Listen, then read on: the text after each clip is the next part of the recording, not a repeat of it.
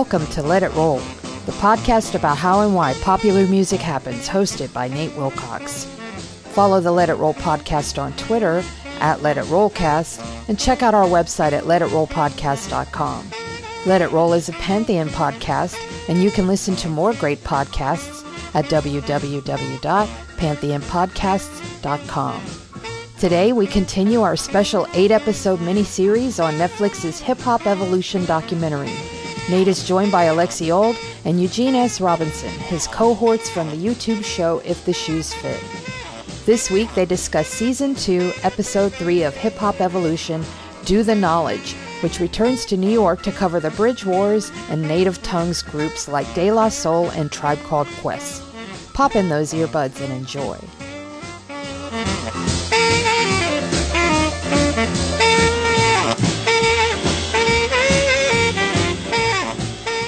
It's time to let it roll. I'm your host, Nate Wilcox, and joined once again by my amigos, Alexi Old and Eugene S. Robinson, who doesn't care to be called my amigo. I can tell by his facial expression. and we're back. Continuing Hey, did you get teased? Did you get teased a lot with that last name growing up? Wilcox? I, I'm not letting you derail the show. with your questions. I do have a story I'll tell later on the other show um, that I shouldn't tell. That's absolutely foolishness. But we are back talking about hip hop evolution. This is the first part of our discussion of season two, episode three, Do the Knowledge, in which we return to the Big Apple after some side trips to Texas and the San Francisco Bay Area. And so, Do the Knowledge first focuses on the Latin Quarter. Then we get into KRS One and Boogie Down Productions. Then we get into the whole Native Tongues movement and wrap up a tribe called Quest. In this first half, we're going to talk about uh, the Latin Quarter and KRS One and BDP. So, first up, the chronological jumping. I mean, and regional jumping. It's like for the next six episodes, we're going to be back in New York. So the center of gravity is returning, and this these trips to Texas and the West Coast seem, and, and the whole South, not just Texas, but uh, seem sort of like sidelines. And, and and chronologically, we're jumping back in time, so we're back in the mid '80s. Did you guys Well, lose me? No, I can Oh. hear you. Yeah, but the, right, the, cool. you know the problem is, and I was mindful of this watching the whole episode. The problem is that people have forgotten that New York was like it's a city of 12 million um, people. So if with WBLS and Mr. Magic and some of these radio stations, you could have a hit in New York, a moderate hit in New York, and be rich. You know. Mm. Uh, I mean, you, you, you, know, and it didn't matter. I mean, so in other words, you know, Nate's in Texas by 85. I'm healthily ensconced in California. I don't know. I don't know where Alexi is, but you know, the, DC. Uh, yeah, DC. Uh, uh, New Yorkers, and as a New Yorker, I could say this. You know, with 12 million people, you tend to think like, like I used to call the rest of America loser states. I go outside of California, you could blow it all up, and what would you miss? Uh, this is me in 1979. Now that I've traveled every single state but Alaska, realize it's a beautiful country. But so I just try, I'm trying to frame it with we are bouncing back. It seems like a diversion, but you got to understand for the people who never left New York, that was the only game in town. They weren't listening to this stuff coming from New Orleans or Florida. In California, we were, but not in New York. In No, that's DC, we weren't listening to anything but New York. I mean, that's why one thing that they had for MC Hammer that they really missed out on was Turn This Mother Out was all about that. The fact that he's selling out all over the country, he's not hitting into New York, and they would refuse to play him. Yep. They would Yep. not, and I guess we'll find out that you know the, the the you know in the next episode, you know they would not play non-New York and nationwide. I, I don't know what you were hearing in Texas, Nate, but like in DC, we weren't aware and didn't care. I mean, it's just pretty much like you know that's where every everything you just assumed it was coming from New York. That's where the top stuff was coming from. So you weren't thinking about like, wait a second, why aren't they playing? They'd have some people like DC Scorpio try to do something local, but it seems small potatoes even in DC. Yep. It's like no, it's Yeah, yeah. New York. Yeah, you don't go to Paducah for ch- champagne, right? Well, So, And and that also I think points to some of why the Juice Crew was seen in New York as so big because MC Shan was hitting it big in Yeah. New York, but Yep. not nationally. Yep. And so like when we were sort of baffled as to the emphasis they put on Marley Marl in the previous episode, which you know having done more research, kind of embarrassed by it personally because Marley Marl was a big deal. And and I slept on it. I mean, I didn't. I'd never put together the guy's CV and all the different things he had done, and I only knew him as the loser in this feud with KRS One that we're going to be talking about. But first, Ah. we're going to talk about the Latin Quarter, which is, to my knowledge, the only club that they zero in on for the you know whole segment title in in this series. And there were clubs, you know, there were clubs in the Bronx that were a big. Well, deal no, no, that they, talk they about. mentioned they, they mentioned some of the other ones. They Well, mentioned they didn't give it the big. right, right, right, right. with- They didn't give the Mud Club the big treatment, but the downtown scene they did kind of reference, right? Yeah. It didn't get its own cartoon, is Nate. yeah, That's what you're correct. trying to It's a say. cartoon. There's Or no Slick cartoon. Rick did it. The Slick Rick did it mention in this song. Went to the Latin Quarter and I got in free.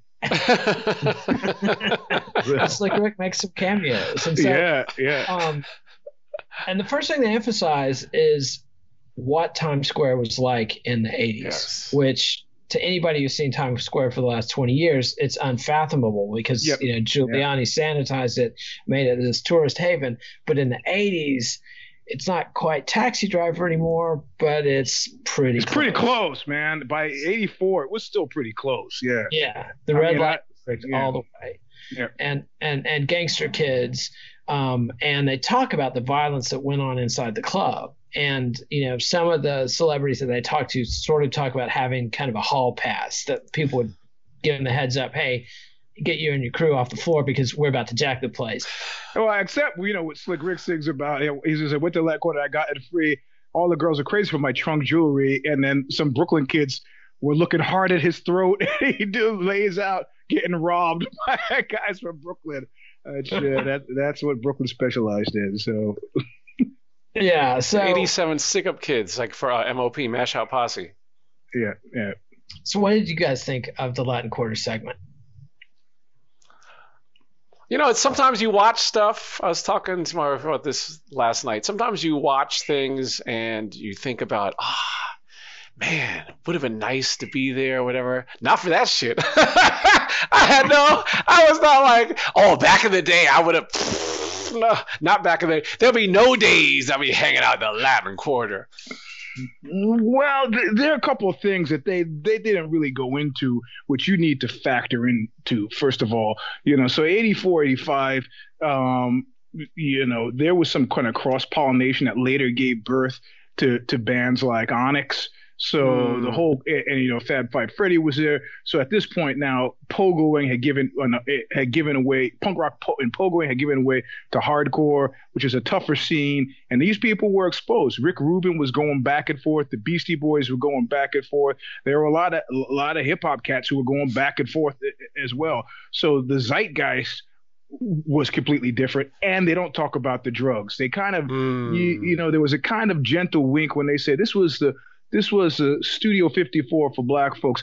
But you, keep in mind that that that what was the drug that was running things at that time in '84, based on my memory, was cocaine, right? Not crack, which it came later, but but uh, uh, cocaine. And and the action on the floor and in the club seems to be coke. If you know cocaine, it seems to be coke fueled. Like, how else would you bring a samurai sword to the club? Why would you think that was a good idea? Only somebody on coke does something like that. Seriously, nobody smoking weed is doing that. You know. Did, so did New York ever have the Love Boat or Texas have Love Boat hit as a drug? Love boats. No, what's love boat? They would smoke embalming fluid. It was in Oh, yeah, oh called that oh, yeah. I I heard about that. Yeah, we called that. I'm wet. like, what the? F-? It happened really. It was a really hot moment where like sink the love boat, and then I remember this big stoner uh, passed away, Jason Dio. He didn't even survive to get 20. He was like, he was all, he's like, man, you don't smoke love boat, do you? That shit's crazy. That's like embalming fluid, man. I was like, fuck, Jason Dio is not smoking love. Yeah, or well, like that cro- like a- like, like crocodile. But then I remember in '84, I went back for like a New Year's Eve uh, to hang out with my friend who's now a documentary filmmaker. This guy Richard Burge, and going through, going. I said, I wonder what's going by Studio 54, and I kind of went by the old Studio 54. I don't think it had closed yet. It was a shell of its former self, but uh, p- people were. Uh, a guy was sitting on the sidewalks. He'd been stabbed, and a you know a group of kids ran off, and um and I was like, well, I'm going to offer help for the guy, but you know what? Black and Puerto Rican teens probably all look alike to this guy. Mm. So I'm like, screw it. I'm leaving. I'm gonna take the IND train. So I'm walking down, and I swear to God, I saw one of these guys later in line to get into the Latin Quarter. So, you know, it was So just did you like, go to the Latin Quarter back in the day? Nah, by 84, 85, I was at this point. These were, I was playing shows in the Pacific Northwest with the, the last incarnate, uh, uh, uh, the third inc- or fourth incarnation of Whipping Boy. Uh, Nirvana was opening up for us, which I just found out the other day because of some eagle eye who make who read Michael Azerrad's book as a Skid Row. So I was I was not I was not thinking New York hip hop at that point at all. But they, you know, but I mean I knew about the Latin Quarter um, it, it, looked to me, you know what? I, I, used to base things at that time since I was spending all my time getting beat, beaten up by bouncers, by what the bouncers look like. And so I remember walking to the train that New Year's Eve after that guy got stabbed and looking at the bar. I'm like, ah, I'm not going in there. I don't want to go to a club where bouncers can beat where clearly are able to beat me up. Mm. so yeah. so the bouncers were serious. Yeah, yeah, they were serious guys. Yeah, you know, muscle, yeah. muscle, muscle bound Puerto Rican cats are just like, nah, nah, nah, nah. And so the the key quote I want to pull about the Latin Quarter is from Dante Ross, legendary A and R man from Tommy Boy Records. I first heard of him when he was name checked on De La Soul's uh, yep. Dante is a scrub on De La Soul's uh, debut album. But he says uh, he's talking about uh, DJ Red Alert there at the club, and he says you knew that what he played on Friday night at work was getting played Saturday night on the radio. So it was a direct line from what worked at the dance floor to what was going on the air. You went in there and you know knew what records were real, and if your record didn't get played, your record was probably bullshit. That was the pulse of new- music in New York City, undoubtedly, the greatest breeding talent, breeding ground for talent of all time. Obviously, that's uh, hyperbole, uh, it was responsible largely for the greatest change in the guard in hip hop history. Again, probably a little hyperbole, but it sets up the KRS One thing, and and they spend basically the first half of this episode talking about KRS One and BDP and center it on the feud and the diss records uh, with with the Juice Crew and Magic, and then they get into uh, KRS One. So so they they segue there and they set that up nicely, and clearly I think that they picked the Latin Quarter to focus on to that extent, mm. so they could dive into that feud, and and explain how it was that nobody's from nowhere could knock off the, the kings of the scene at the time. And it was basically like if you could get a record together and get it to the DJ and he played it and you went over with the crowd, uh, bang, you're in it. Yeah, and that was a complete knockoff. I mean, that was not like that was like kind of sort of what 50 did to later to Ja Rule. That was complete and total devastation. I mean, Kool Moe Dee ended the feud with, Busy with LL Cool J. Yeah, he came out okay, you know, but these guys, I mean, you talk to that average 25 year old hip hop head, say MC Shan, huh? Yep. Yeah, they had a Sprite yeah. commercial. I remember uh, decades ago they had they tried to say, "Oh, Sprite, like showing respect to old school hip hop, and we're gonna resuscitate the feud between MC Shan and KRS One." And even at that point, it was just like, I mean, I was glad that Shan was getting a payday, but yeah. it just his career just went in such a totally different trajectory. Well, you know what happened to Shan though? I, I, in my research, I came across this. Remember Seal? Yes. MC Shan found him and made him and made bank off that cat. Ah. Oh, oh, so no need to feel sorry so, for him. It might wait, I might be getting it mixed up. It might have been a white rapper from Canada, but anyway, it was. Oh no, uh, Snow, Snow, Snow. no, that's right. He did, he did, he did, he did. You're right. And farm out, yeah. licky boom boom damn. Remember that one? Yeah, Shan. That's right. Okay. He did that one. Yep. And Marley Marl came out okay too because he figured out that he was making less money as an in-house producer for the um, Cold Chillin' Records than he would make as an independent. Mm-hmm. So when he did LL Cool J's "Mama Said Knock You Out" album, the big comeback, he banked on that, and and that's an all time classic. And I do think that's one of the things that the series really underplays LL Cool J. Yeah, yeah, yeah, yeah. yeah. Well, that's because he's. I don't know. Maybe it's because he's, he's let. Yeah, go ahead. I mean, there's reasons I can understand why, yeah, yeah, but because if, yeah. if, you're going to focus on LL Cool J, you kind of have to focus less on Run DMC and even like KRS One. I mean, you know, he strides that whole era. And but I have to say, what's really weird is that like I think KRS One, the, the, they told the best part of the story because it's like you know the homeless shelter, right. which we knew, the Scott La Rock involvement, the you know, it's like that stop the, the, the heroes. Pro- the hero's progression, but by the time they got to stop the violence, as far as I was concerned, he was dead You know, it was like after school special time, and I've always hated that didactic stuff. Like, Yeah. do this, And- don't do that. bleh. And we'll get to that, but first let's let's summarize the story. you know, uh, Eugene and the timeline. But uh, but yeah, so they they tell the story really well, and KRS One's a really attractive figure because he's a kid in a homeless shelter whose social worker of all people turns out to be the DJ, you know, who Mhm. makes his his his break, and then his confrontational nature is what you know forges that. well, well, he was he, he he was forced. It was when the guy said this record sucks, and like you know, yeah, he was forced. But but even the way he tells the story of the first time he performed with Scott LaRock, it Mhm. was accidental. He was just there to be the guest, and some crew comes up dissing Scott LaRock, and they're like, "You're lucky you don't have an MC here." And KRS One can't resist, and and goes in and, and you know and does the whole riff on, you know, if you're competing with a guy who, you know, you look like you had breakfast this morning. That's right. And, you know, I, I didn't have. I was sleeping on the two train last night. Uh, you that know, was and great. so Uh, two train was not the train to sleep on, man. yeah, and so that's like Eugene said that capturing that hunger and up from nowhere uh, of KRS One, and also the dis, you know, and and KRS One's pretty open about it now that like we were yokels, we didn't have an appointment to meet with, you know, Mr. Yep. Magic, the biggest DJ in the city. He's recording with Marley Marl, and we just burst in like clowns, and and he went off on us, and you know the assumption is from me he probably didn't even listen to the stuff. Um, and that's what sets up the feud. Another thing that I wanted to point out, though, that I thought was really clever about the first uh, song, the the Bronx that they did South Bronx. to do Bridge, yeah, South Bronx, was by making it an ode to their hood. They immediately guaranteed they would have a positive response in the club because they knew that the Bronx was represented there. So it wasn't like they just went after the bridge and, and the Juice Crew. They were repping South Bronx and Also- some Also, back to the 12 million. You know how many people lived in the Bronx then? You know, it was one of the bigger boroughs, man. A lot of people. So you, you had a hit in the Bronx. You didn't need to go anywhere else, really. When I was in Yeah. uh, New York in '90, uh, moved there in '95. Like people would still be breaking out like in the middle of nowhere, all different kinds of clubs all over the city. South Bronx, South South Bronx, like just out of nowhere, like you know, almost like as a joke kind of thing. You know, Yeah, yeah.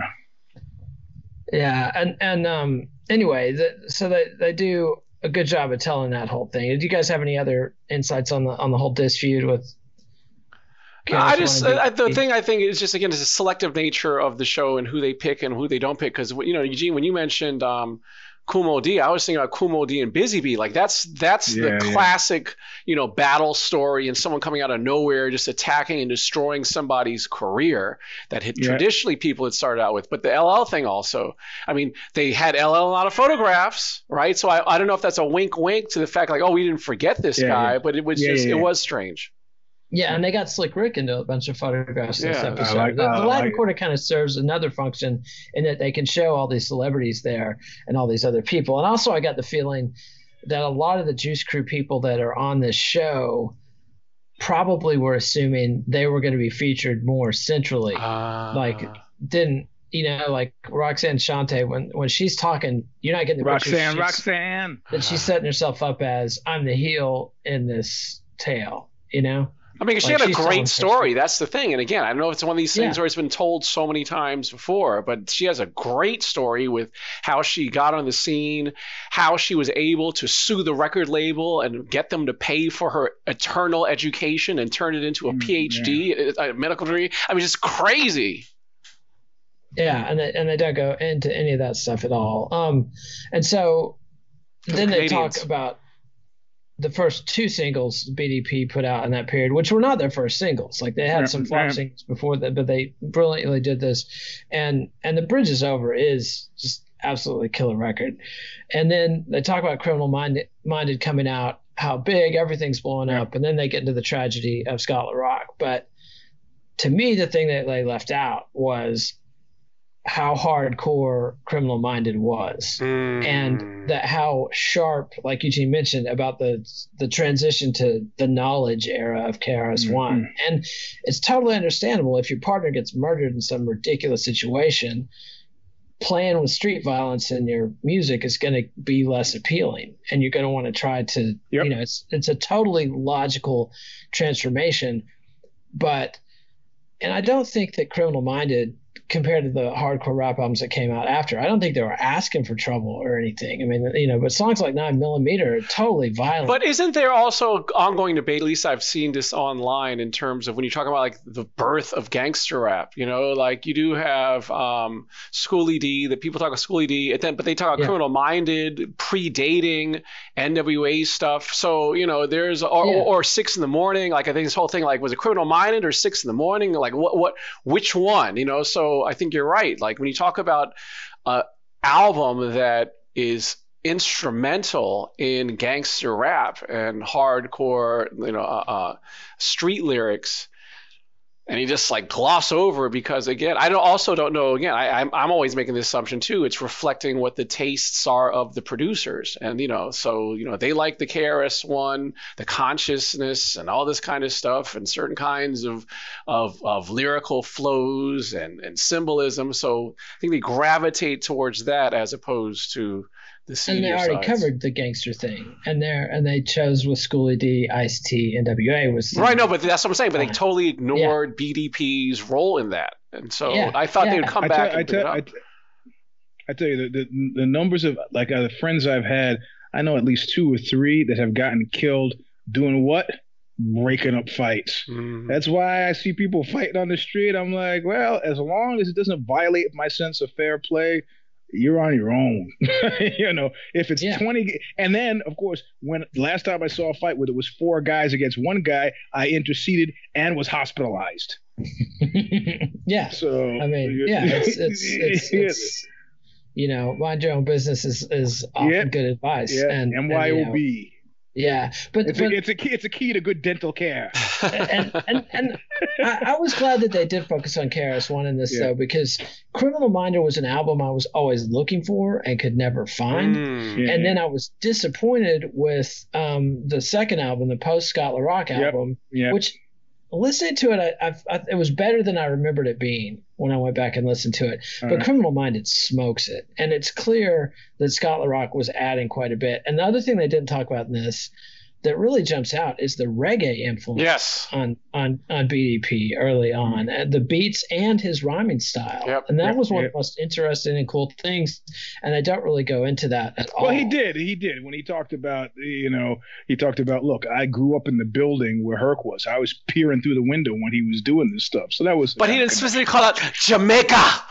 That's ah, yeah, yeah, yeah. and once again yeah, and, and so and then you know the story segues into the death of Scott La Rock and and the response with the Stop the Violence movement and the, and the, the song Self Destruction, which I agree with you that KRS One went too preachy, you know, but I do think that that Self Destruction and Stop the Violence were important and credible works.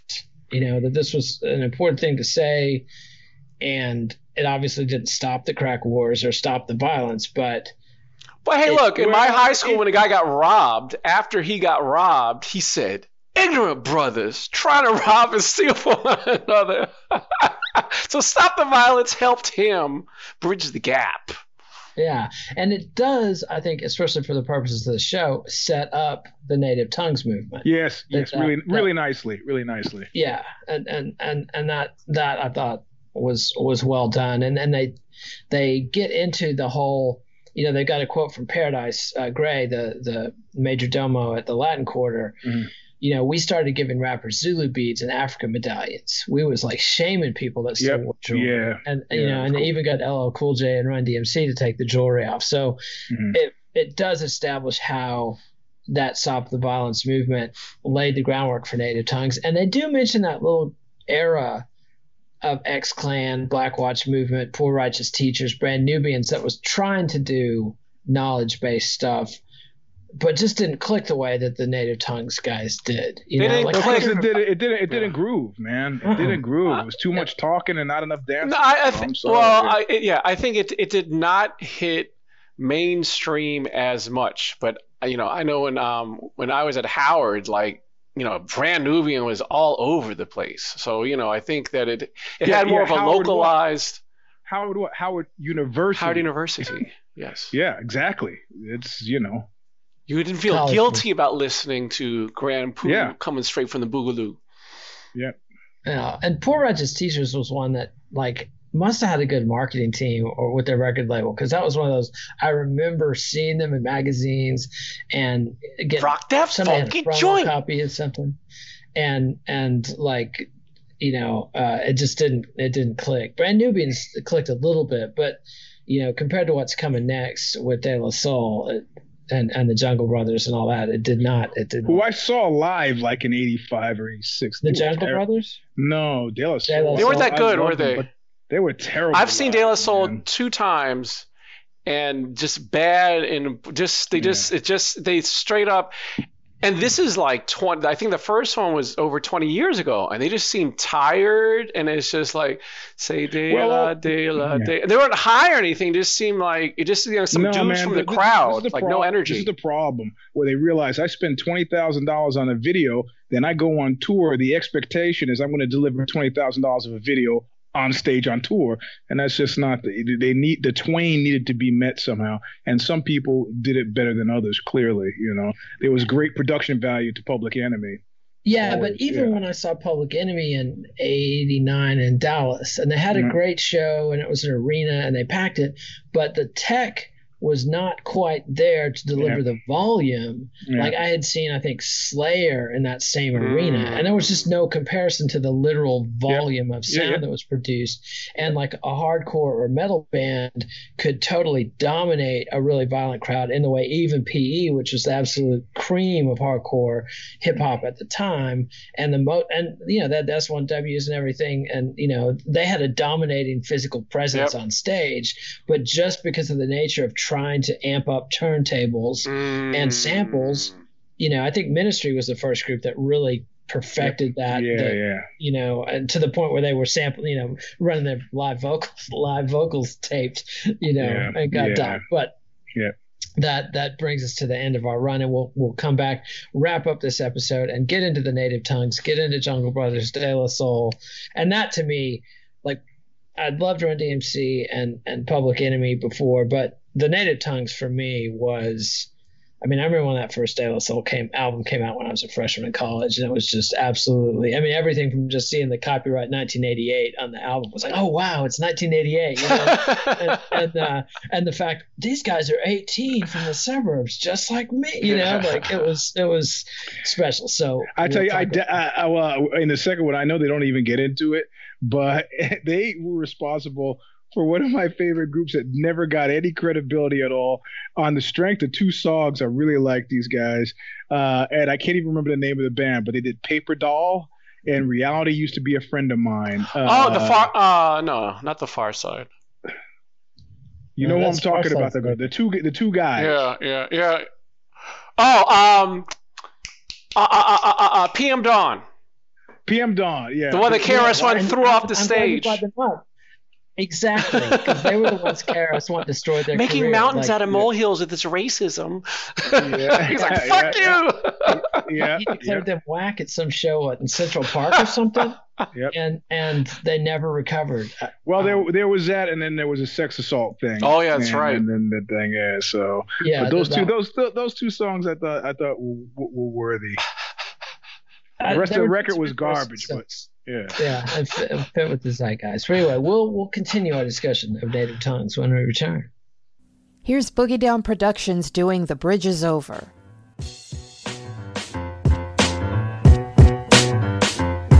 I said, the bridge is over, the bridge is over. Bye bye. The bridge is over, the bridge is over.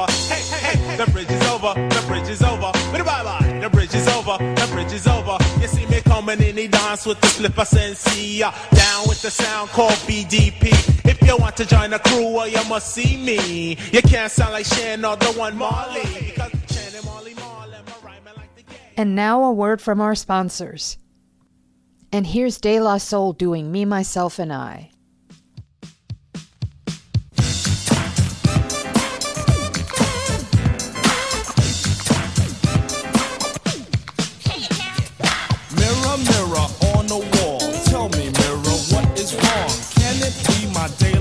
goals or is it just my day lost? What I do ain't make believe. People say I sit and try, but when it comes to being daylight, it's just me, myself, and I. Welcome back. We're continuing our discussion about season two, episode three of Hip Hop Evolution. Do the knowledge. In this half of the show, we'll be covering the Native Tongues movement, including the Jungle Brothers, the Ladies' first single, De La Soul, and Tribe Called Quest. So, first up, I talk about the Jungle Brothers. The key quote Mike G of the Jungle Brothers said, We weren't street. We didn't portray as super hip hop dudes. We would just have funky flows and dope beats. One more quote before I let you at him. Busta Rhymes. Jungle Brothers is the first group that did the pro black thing without being preachy and being fun at the same time. X Clan, Chuck D, they were militant as hell. When Jungle Brothers did it, it was everything we wanted to be like. Who wants that at first? I didn't listen to legit- Jungle I'm- Brothers, so Yeah, uh, see, see, see, and that's and that, and that and that's the thing that was pretty significant about them. They were more, in my mind, more significant because of the stance they took, and less because of the music. Like I didn't find them to be musically that inviting, but it did create a space for for real blackness to exist. Like uh, you know, I grew up in a I've lived in black neighborhoods almost my entire life, with the exception of one year in Cobble Hill and my sojourn in Palo Alto. And in general, they were always middle class black neighborhoods. And, you know, on my block, there were no gangsters.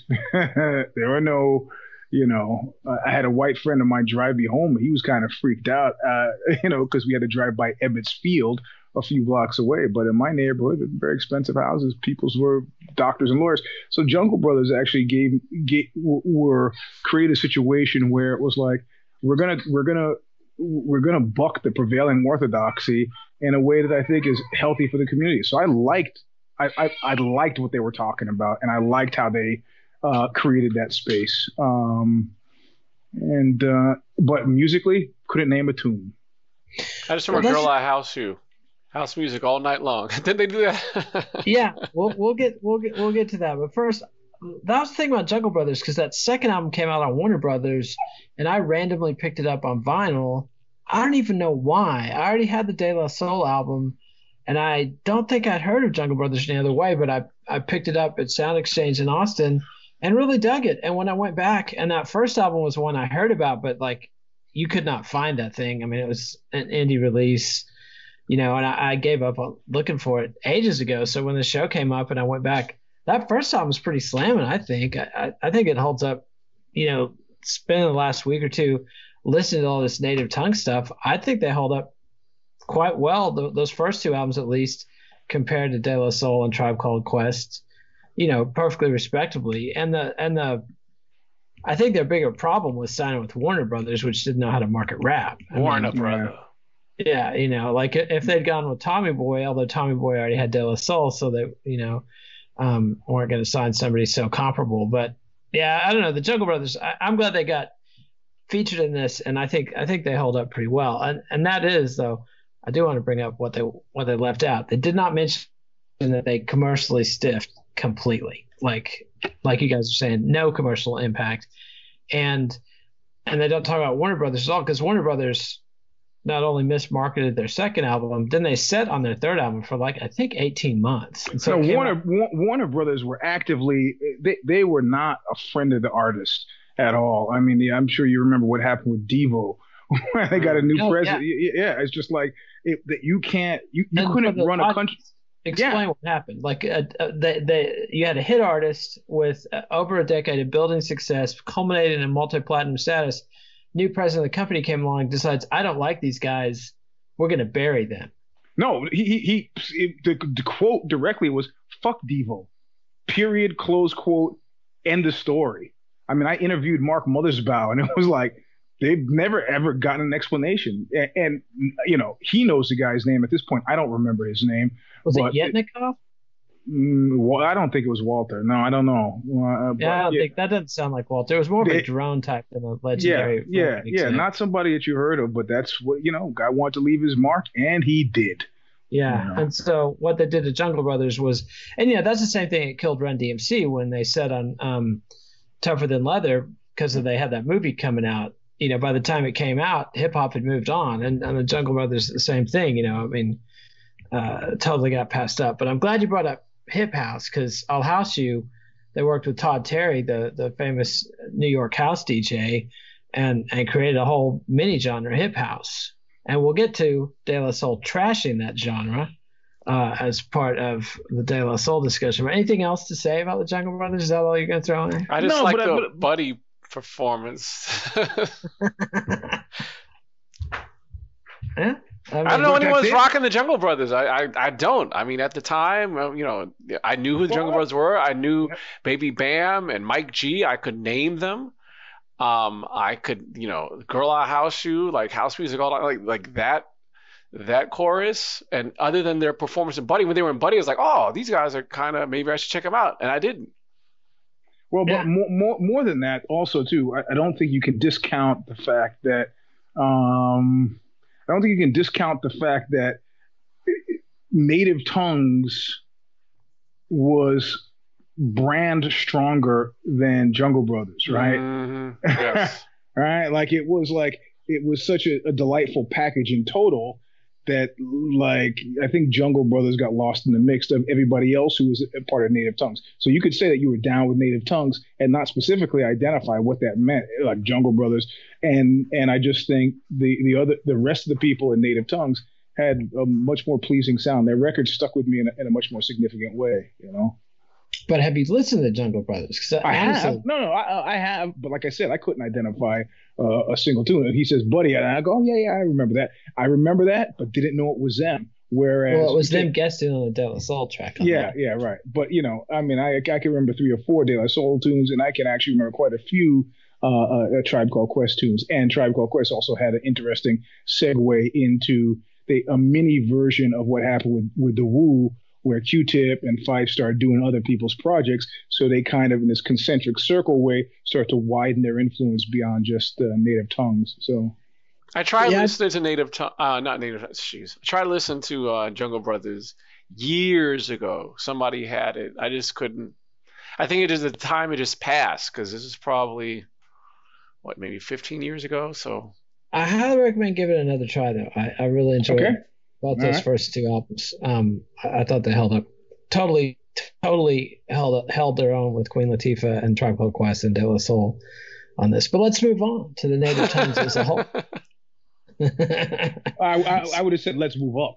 yeah, well, oh man, that's kind of a pointless diss, but um, but Bob Power, the the engineer and producer, I thought had the key quote. He said, "In hip hop, part of the verbal tradition was always all about being tougher and more clever than everybody else.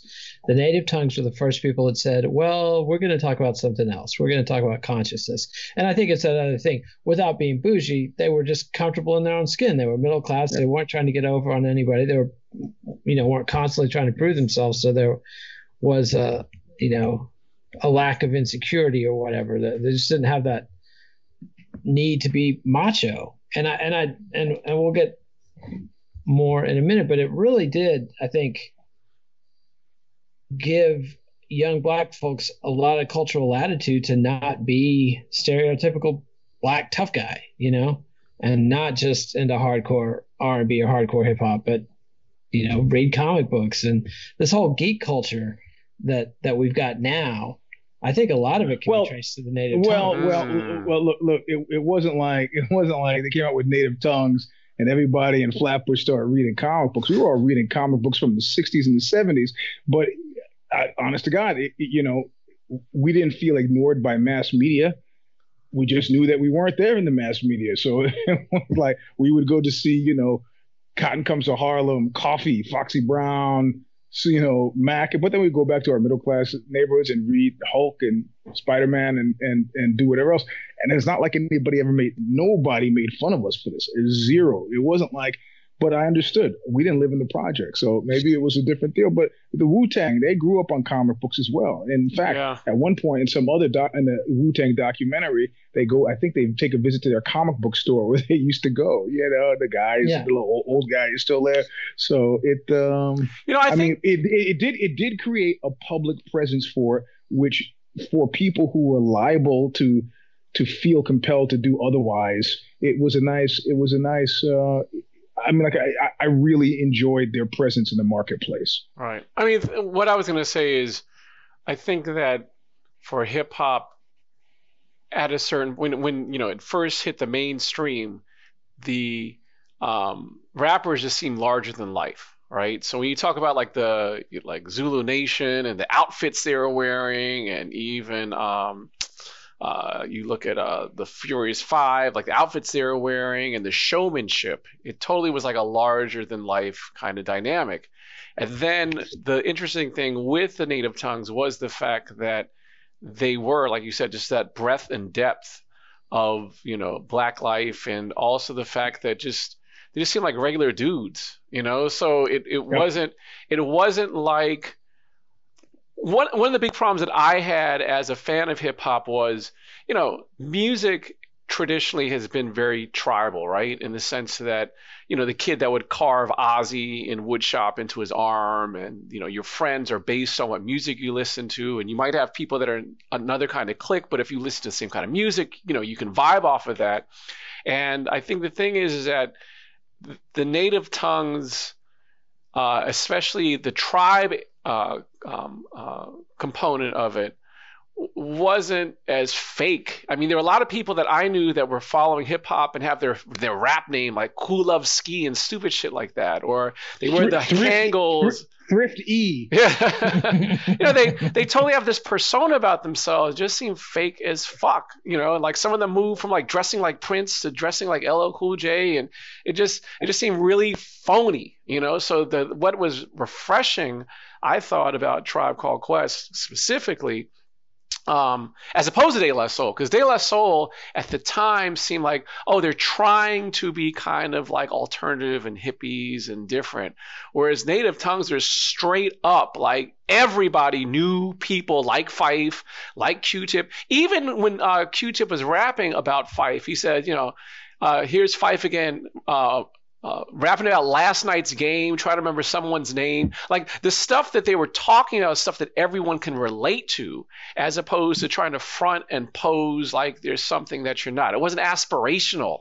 But also, also, do you, I mean, do you see what's ge- geographically speaking for everybody other than Nate? we we are moving from the concentrated boroughs out onto the island. Right. right. So Tribe Called Quest was from Queens. You know, uh, um, uh, Busta was from and, from uh, uh, was from Long Island. Long Island. So we started to have outcroppings in Westbury, Hempstead, Port Jeff, and, and that's just, there's nothing ghetto about that. That's pretty nice out there, you know. And that's what made it funny, I think, in terms of native tongues, is because I remember there's a certain point where large numbers of mainstream rappers. I'm not saying people that sold out, but they were from the suburbs. I mean, the number of rappers from Long Island that had street cred, you know, and were doing different kinds of things, I just thought was hilarious, you know, mm-hmm. given the stereotype of like everyone's from the hood and rough and tough. I mean, the fact that you had like even a situation like even Nas, who was from Queens, like talking about his father, like, you know, even individuals talking about their, I mean, Ice Cube would talk about his father too, but it was just, again, more, I think it was just more representational of a so-called community as opposed to um, playing not necessarily playing the stereotypes, but just less theatrical and and uh, you know in the presentation. And so, what they left out of the native tongues discussion, I think they left out the black sheep totally. Although a couple oh, of them got quoted yeah. in here, but they, they didn't mention them, and they were the only official native tongue members that didn't get, um, you know, quoted there. But they also didn't talk about the way the thing fell apart. I mean, really, if you look at native tongues, it's about half a dozen crossover songs mm. is all it amounts to. Is like, you know, De La Soul guest starring on the Jungle Brothers and vice versa. Q-Tip dropping in on the Jungle Brothers and De La Soul like a couple years before the album came out, you know, and then Queen, Queen Latifah and Monie Love uh, on Ladies First. But there's there was never like a native tongue album, which they probably could have done. That could have been huge, yep, you know. Yep. And they never did a Native Tongues tour, nothing like that. And they don't go into at all how much De La Soul shit all over it. Like De La Soul went out of their way later on to, you know, that native shit is dead. I think Posdnuos said that. Uh, you know, like but, but but you know, you know the thing about that was, and I remember that period, and I remember being disappointed with him, and it, it he who Posdnuos yeah, he at one point uh, it was he I guess on the I mean keep in mind these were young guys, right? So they were Very. like 18, 18, 19 on the road and stuff happened to them on the road which I wasn't quite clear about and and he said, you know, and some interview uh, that I read, he said, you know, because we were down with this hippie shit, don't don't think that we're punks. Right, they had Mhm. fights. I remember that. I remember Yeah. I remember articles saying like, "Well, people thought that De La was soft until they stepped to them," and all this kind of stuff. And even Q-Tip, remember, uh, I don't know if the rumor is true, but losing sight in his eye because in uh, the song "Jazz," Phife it was Phife who got him beaten up, who said strictly hardcore tracks, not a new jack swing. And apparently, people that were down with um, down with Wreckx-N-Effect didn't like that and fucked up Q-Tip. And that's why, like, after a certain point, wearing the glasses, eye being all fucked up. That that was the rumor. Yeah, yeah. So yes, and I mean, I understand maybe he was under a certain amount of pressure, um, but I, I, I, I, I thought he attacked the wrong people in in that case. You know. Yeah, and, and we'll get to the whole De La Soul's heel turn in a second, but first we got to do ladies first. So then they do the ladies first section, and uh, basically didn't talk to Queen Latifah. So I don't think she would talk to them. Yeah, she's yeah, too I- big I- for I- them. I, exactly. think. I, I, I suspect Like LL. couldn't get a hold, hold of her. Yeah. Yeah, yeah, and so they got Monie Love, and and and I assume that's also why it's not a Queen Latifah section. because Mm. Ladies First is a Queen Latifah song with Yeah. Monie Love guest starring and everything else. They made it sound like it was, you know, one of these stop the violence type jams. It was a group thing that put together a temporary group identity. But so, you know, nonetheless, Ladies First was a huge hit, and Queen Latifah um, was big. And and going back and listen to that first album, that's a really solid album. That first one that she did, and Monie Love had some good good tracks too. So pretty solid thing.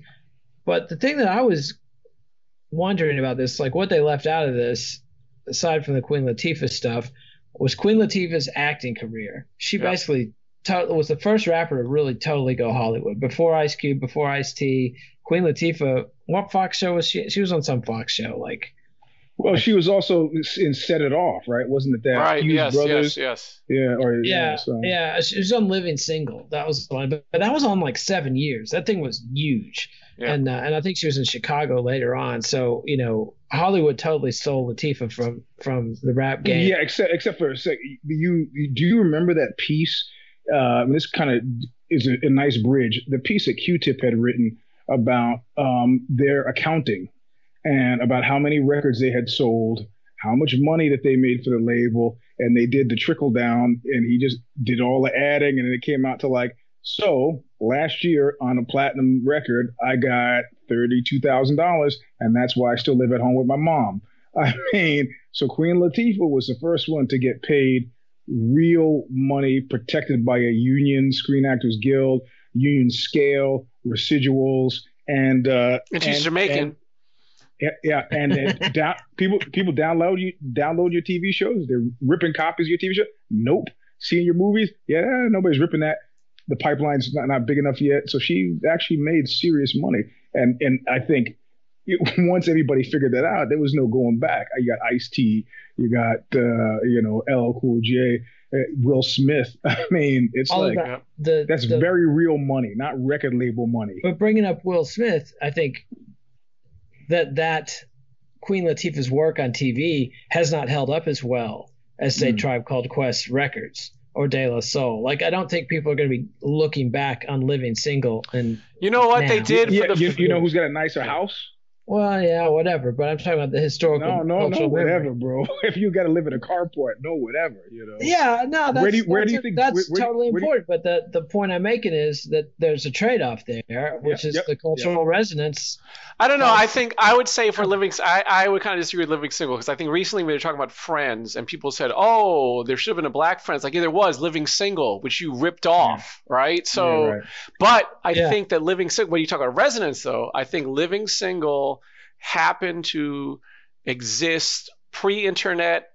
Uh, I, I, you know, in terms of being able to access. I mean, there's just a whole. The thing that just trips me out is like even when we're talking and like you know in, in groups and you try to look up a, a gif from certain shows and certain kind of content it's just not there and i think that's why i think you're right i think to a certain degree living single will always have a certain kind of footnote when you're talking about uh, in television with uh, uh all black cast and it was like the black friends and everything but i think the time that it came around and the lack of internet presence and everything is going to affect it in a way that is not going to affect uh, tribe and uh, musical groups and so now we've got a lot to cover in the last nine minutes oh, here shit. so yeah yeah so Oh, De La nice Soul- language.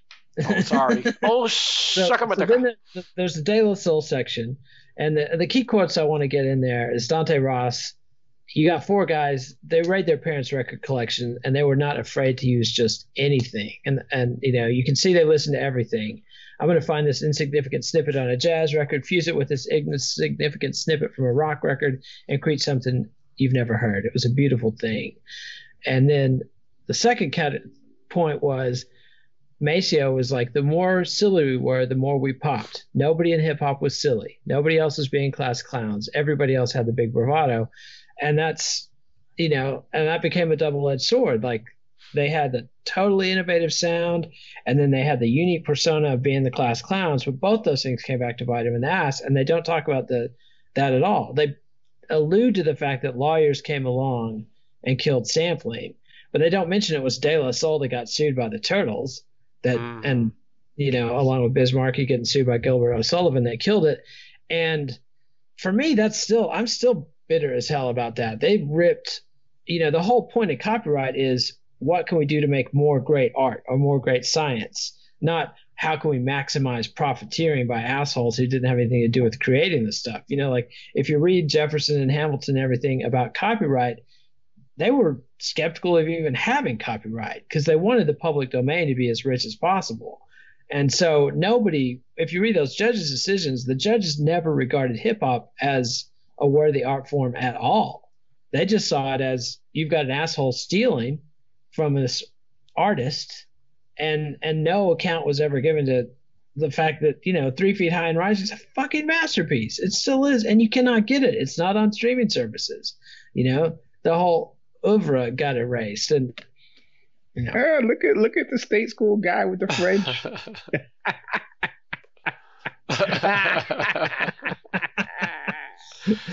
yes, so let's keep it clean and then he throws the finger I know, I know, So- right? slipped off your team. But I mean, angst of the working class but they they they totally slipped over that, and then they slipped over De La Soul is dead, and the way De La Soul turned on their whole Yep. image.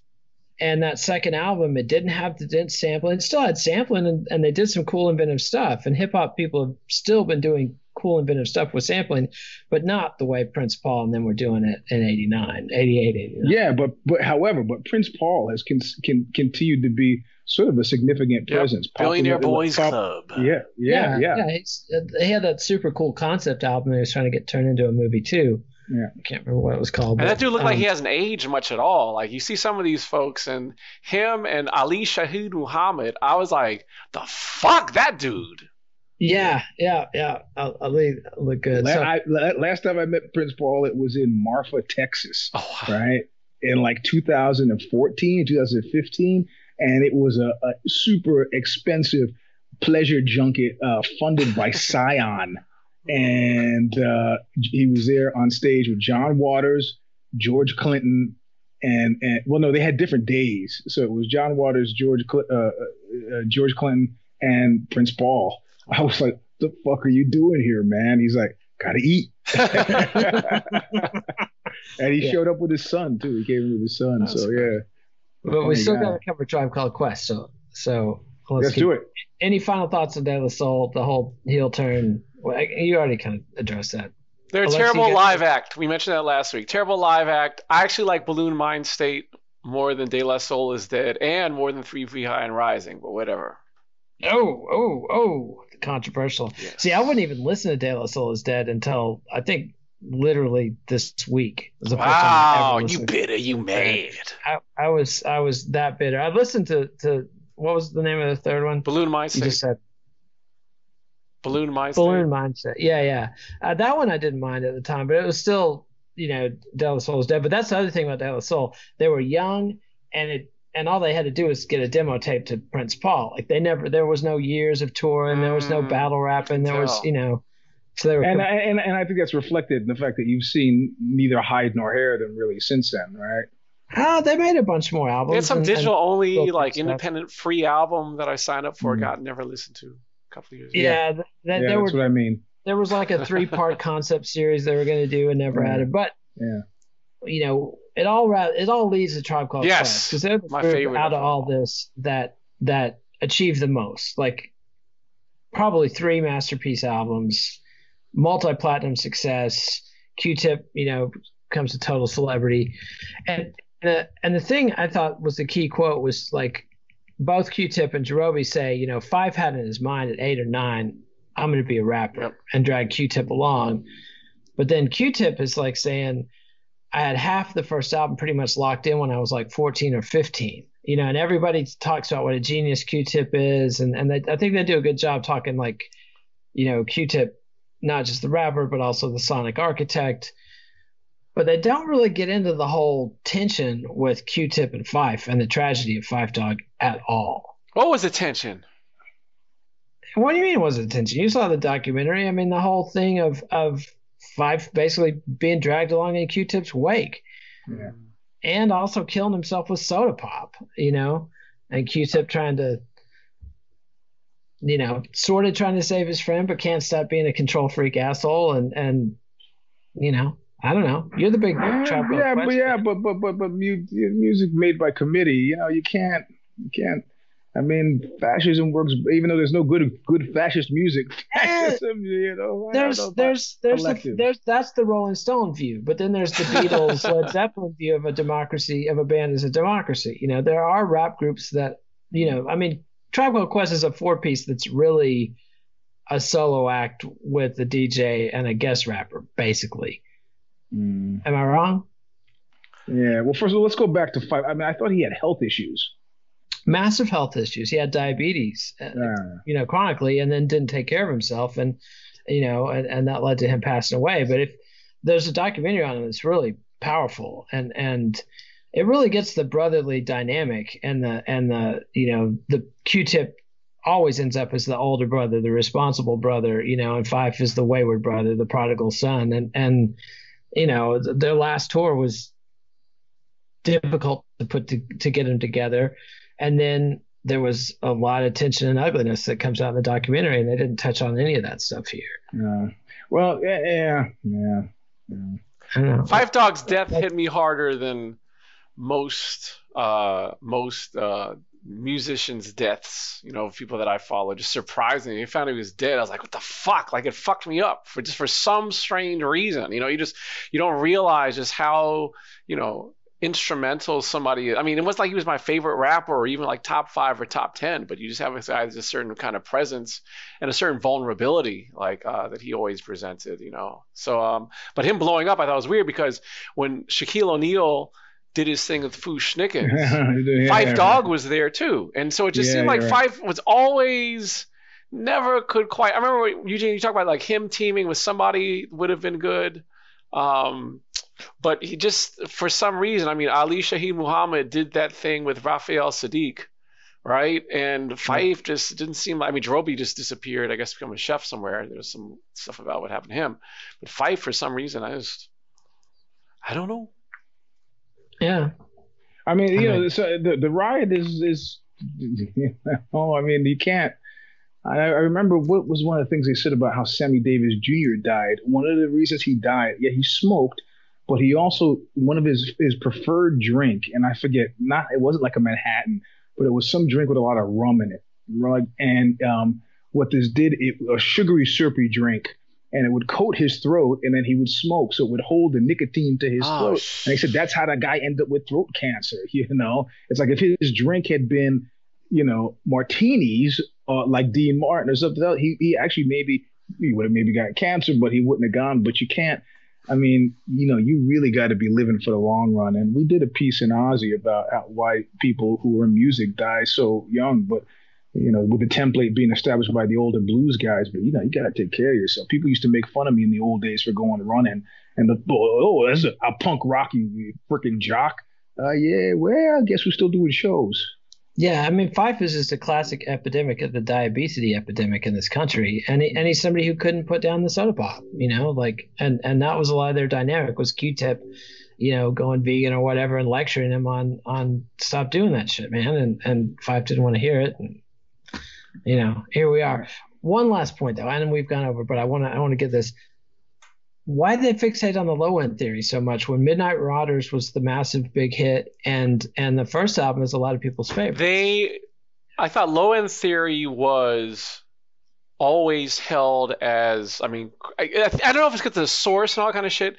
Just for some reason, the notion was the low end theory was the pinnacle for Tribe, but I didn't think it was as good as People's Instinctive. I didn't think it was as good as Midnight Marauders. I think that low end theory had really good. I think that their singles from Low End Theory were incredible, but as an entire album, I don't I don't know if they just went with that. I mean, I, also I, also uh, we would be remiss in not if we don't bring up the fact that as far as I was concerned, this was the first hip hop record you could have sex to. What Low End Theory? So, yeah, Tribe Called Quest, man. It's like, all of them. I mean, I, I, guess you could have sex, you could have sex to like NWA, but it would be a very different type of sex, you know. Yeah, so, transactional. Uh, yeah, brief. and in a car. yeah, correct, correct. So front like you Jessica Crew kind of sex. Yeah, and we didn't even we didn't even we didn't even touch on uh, um, uh, Busta Rhymes group. Mm, leaders uh, leaders, they were they affiliates, were though, right? Yes. never part of the, the new school, and, and I think that I you know I, I, don't know. This might be the episode that Busta Rhymes gets the most attention, and that's another one where it's it's it's kind of unfair. Yep. Um, Charlie Brown is very underrated. Yeah, yeah. But so that's all the all the time we got, and, and we'll be back next time to talk about the final episode of season two, the New York State of Mind, which is going to cover the Wu Tang Clan, Nas, and the Notorious B.I.G. Ooh, banger. Thanks, fellas.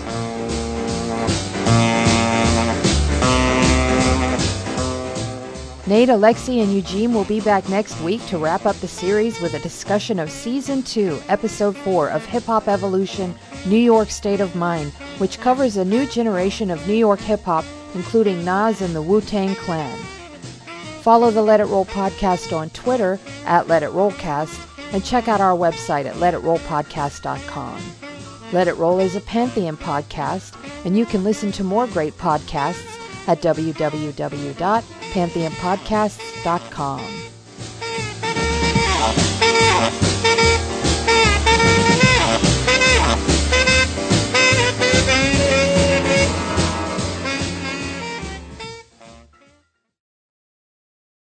For the ones finding new ways to ensure the job always gets done.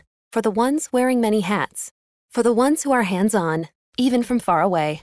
And the ones keeping business moving forward.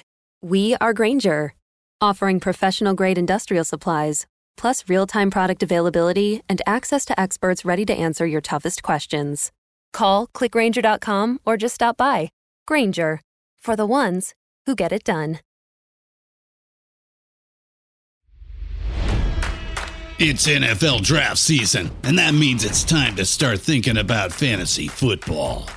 FantasyPoints.com features industry leading experts and prognosticators using proprietary hand charted data to help you score more fantasy points. FantasyPoints.com is the place to go for whatever kind of fantasy football you play. Whether you play fantasy football, daily fantasy sports, or do a little bit of everything, Fantasy Points has the meticulously researched content to guide you to victory.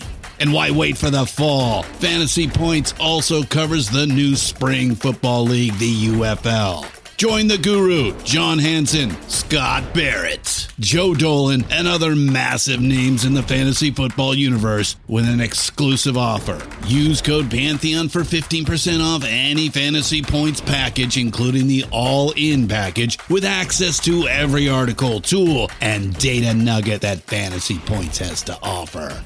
That's fantasypoints.com and code Pantheon for 15% off at Fantasy Points. Fantasypoints.com. Code Pantheon. Score more fantasy points.